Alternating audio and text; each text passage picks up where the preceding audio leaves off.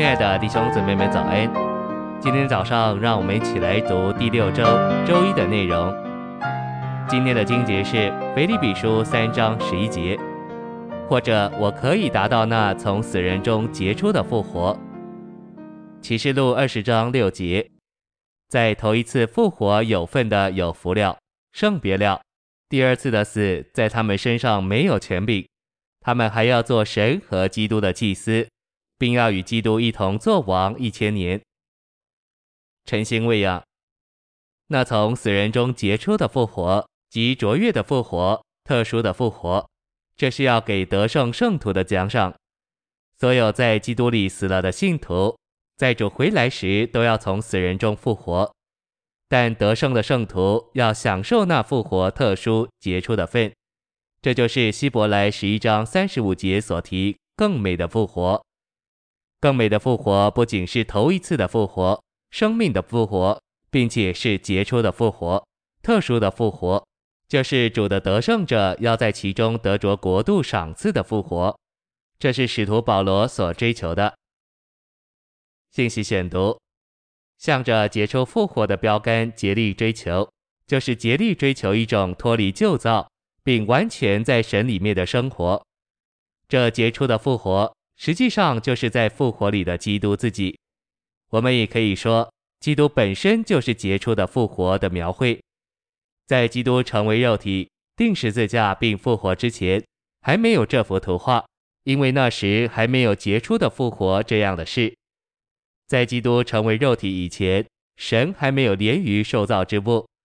但是有一天，神的儿子进到旧造里面，他钉十字架的时候。将整个旧造带到十字架上，钉在那里。因此，基督借着钉十字架了结了旧造。不仅如此，他埋葬的时候，还将旧造由细麻布与裹头巾所表征，一同带进坟墓里。当他复活的时候，他把细麻布与裹头巾留在那里。这指明旧造已经留在坟墓里。基督在复活里出来的时候，他是一个绝对脱离旧造。完全在神里面的人，这就是杰出的复活一词的意义。基督借着定死与复活，达到了这杰出的复活。按照新约，我们不该将杰出的复活与基督的人位分开，因为基督自己实际上就是杰出的复活。这意思是说，我们接受主耶稣时，也接受了杰出的复活。思念这事与竭力追求杰出的复活有关。思念这事，就是明白并领悟，我们这些蒙神拣选、救赎并重生的人，必须竭力追求一件事，就是使我们的生活脱离旧造，而在神里面。这意思是说，我们全部的生活应当是在杰出的复活里。